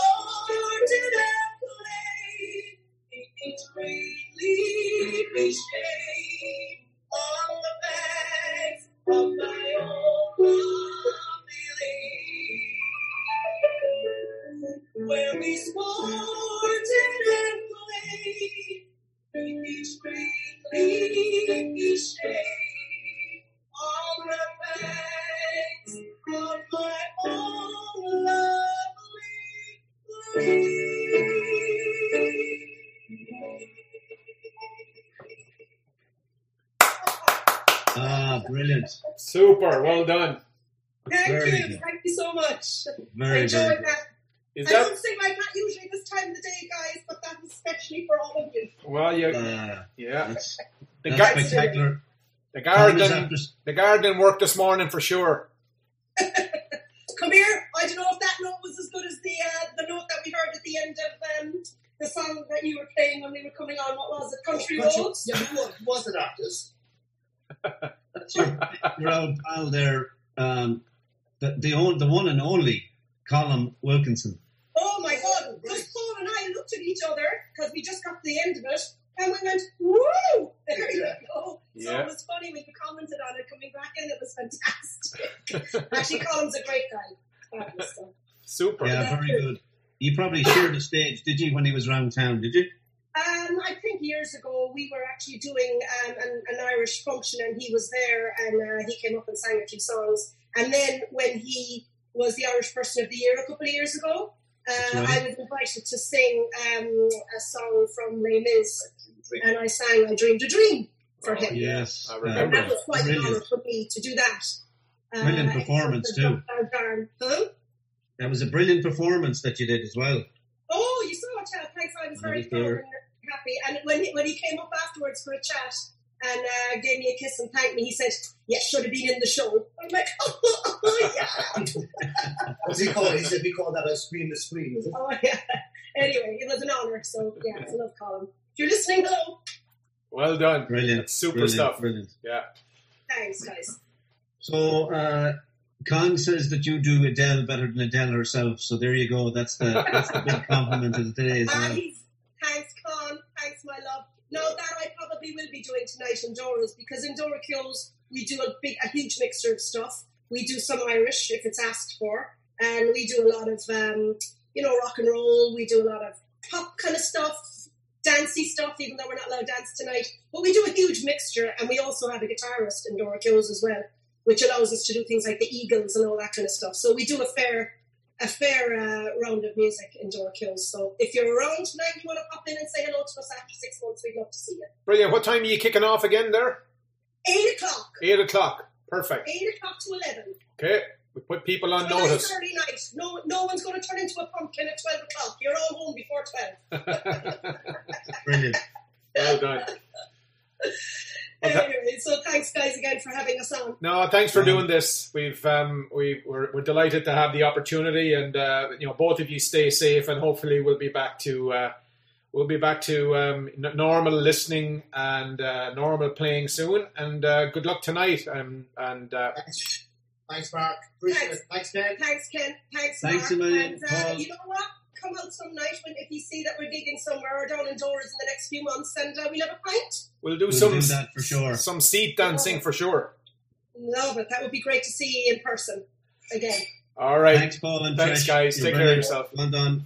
Bye, guys. Stay safe. All right. Bye, everyone. Thank you.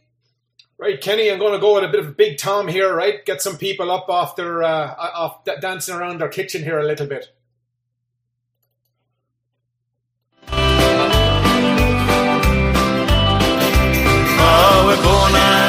Same way we came in. Don't matter who you know or where you've been. Makes no difference who you are, Skid Row Joe or superstar. You're going out the same way you came in. We are born into this world without a thing. And we leave it just as naked as we came.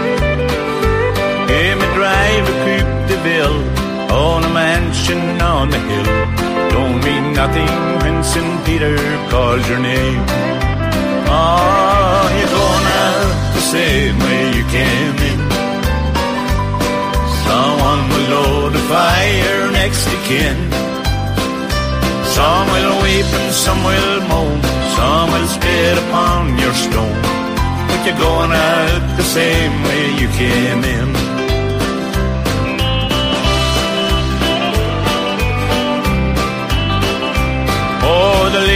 Out in all your fancy clothes. Then they'll figure out just who and what you owe. Then the lawyers line their nest, and your kinfolk gets the rest. Cause you can't take it with you when you go. Oh, you're going out the same way you came in. Makes no difference who you know difference who you are, Skid Row Joe or superstar. You're going out the same way you came in. Oh, you're going out the same way you came in. Makes no difference who you know or where you've been. Makes no difference who you are, Skid Row Joe or superstar. You're going out the same way you came in. Yeah, you're going out the same way you came in.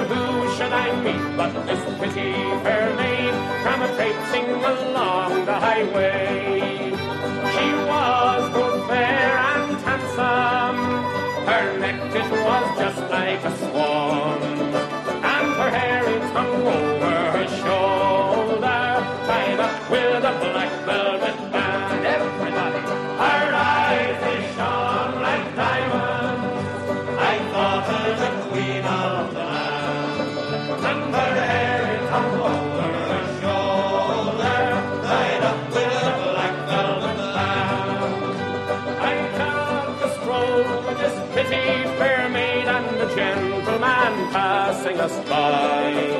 Well, I knew she meant the doing of him by the love in her roguish black eye. Oh, but she took from his pocket and placed it right into my hand. And the very first thing that I said was, access to the black velvet bag. I thought her looked wee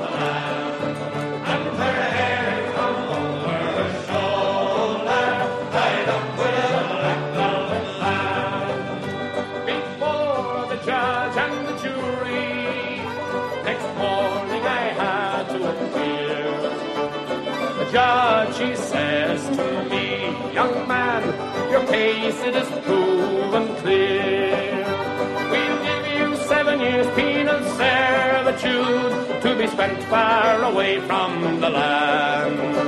Far away from your friends and companions, betrayed by the black velvet band.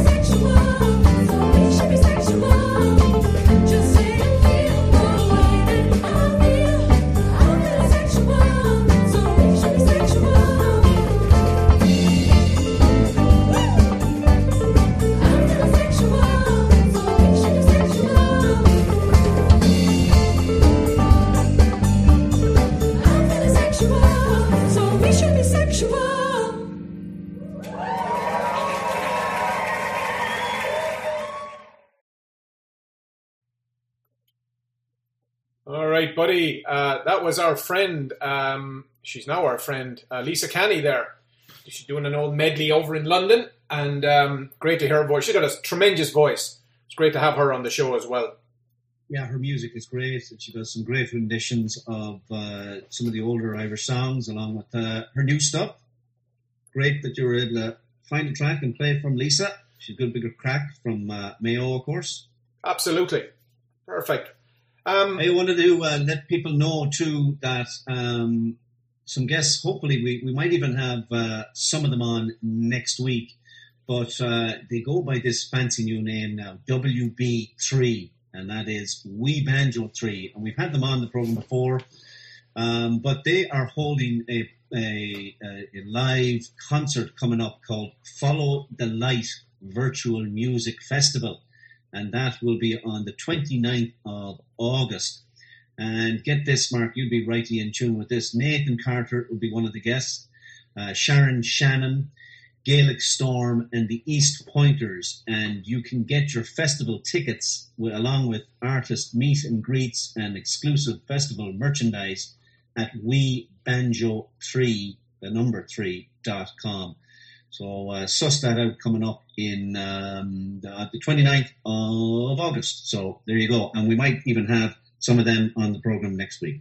Brilliant. Bit of Gaelic Storm. Love the Gaelic Storm lads. I, I'm. Uh, I think I played played them a few times now, and of course we've had Nathan Carter on the show here as well, and played him earlier today as well. Unrehearsed Kenny. Look at that. We're so aligned on everything. Brilliant, brilliant, Mark. Any more announcements? a blinder, by the way. it's a fairly eclectic uh, uh, crew today. It's from U2 to Big Tom. We've gone. We've gone. We've covered both ends of the spectrum today. There's no doubt. With Joe Dolan smack in the middle. Oh Lord, people not forgiving me at all now for requesting that fella. Oh yeah. uh, so you're admitting it now. At least that's that's good. Well, that's- it's part of your therapy. it's what you've put out there on the airwaves that I requested it. I mean, I think it's complete fake news, you know, but uh, it's uh, the abuse is coming in, and I see uh, Sister Sharon is is over there in in Greece, and uh, she wants uh, a shout out to the bartender there, Tiros. Uh, he's, he's keeping them entertained there. Fair play to him. Yeah, I, I think he apparently he really liked the Combine Harvester tune, Ken. So um, I'll have to send him over that CD. Dan and the Farmers, that band is called. Yeah, Who knew we'd be big in Greece? You know. that's it. Yeah. All right. Hey, listen, it's uh, what have we got? Just after 12.15, 12.17 or so. Um, I um, I'm going to play a bit of music here to take us to 12.30, but uh, maybe if you want, you can say your goodbyes here, pal. I'll carry the I'll carry the torch here and then sign off at the bottom of the hour.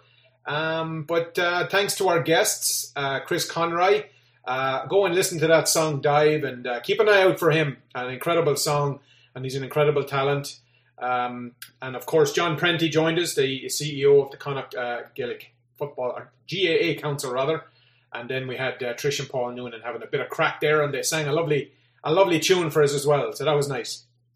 Yeah, you can go check them out, of course, at Dora Keogh's, 8 o'clock tonight. Live music again in the pubs. That's brilliant. Super.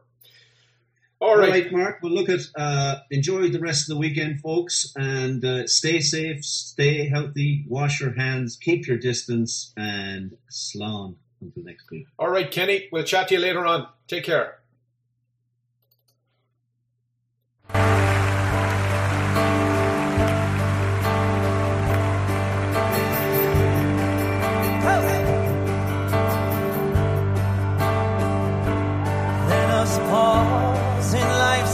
Life's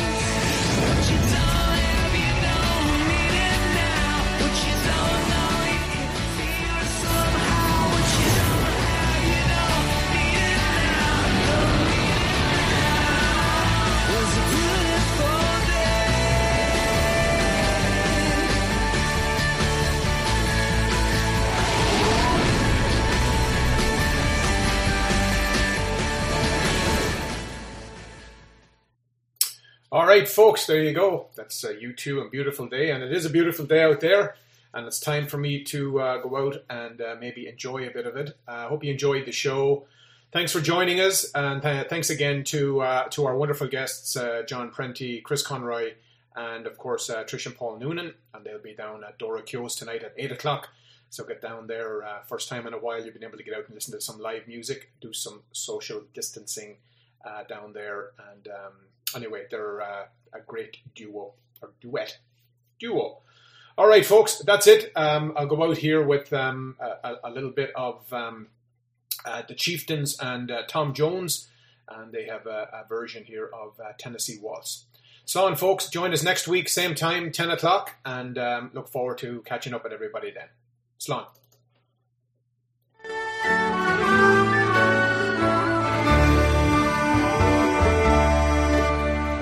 Was dancing with my darling to the Tennessee waltz when an old friend I happened to see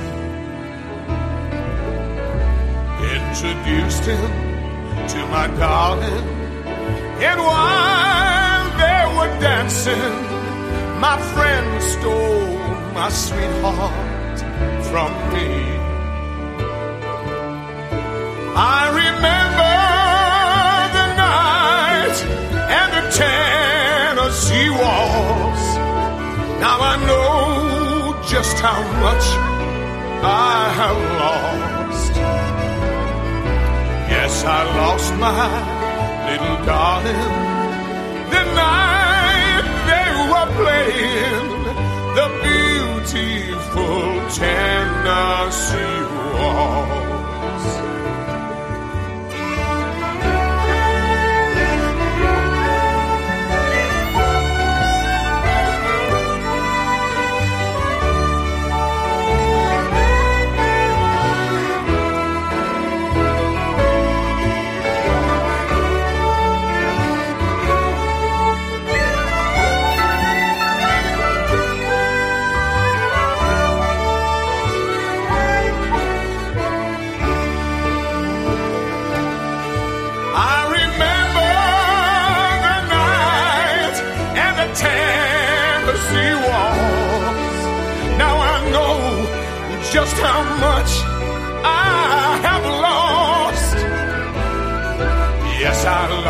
little darling.